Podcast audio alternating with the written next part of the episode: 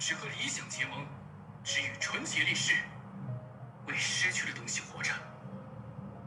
我和我的父亲一样聪明，但比他多些判断力。故人已往，故国未逝。与子同袍，与我同行。河水已经静止，树上已经结冰。王者荣耀英雄故事：马超。马超是一名冷静利落的战士，他本是西凉少寨主之一。他的父亲卷进武都战略，挑起同族相残，少寨主们共同立誓维护西凉和平，却最终纷纷倒在刀尖之下。马超也被父亲关押，在族中长老帮助下，他连夜逃出，带着牺牲的兄弟的遗物，四把冷灰枪，流落异乡。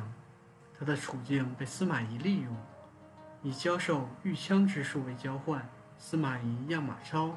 进入义城军收集情报，马超答应下来，学习御枪之术，为他提供情报。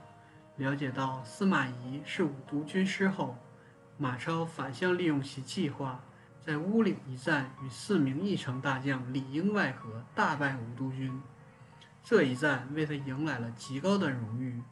然而对马超来说，归去故国的征程才刚刚开始。他终究要回去，恢复他的纯洁。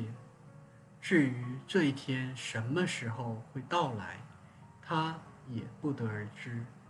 历史上的他，马超，马超字孟起，扶风茂陵人。年少时以剑勇成名，勇力善战。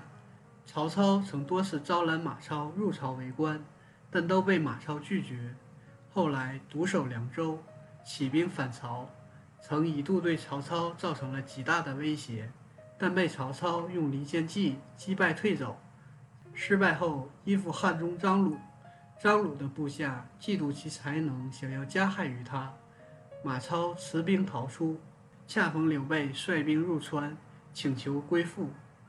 辅留七载，官至骠骑将军、来乡侯，有剑术出手法，流传后世。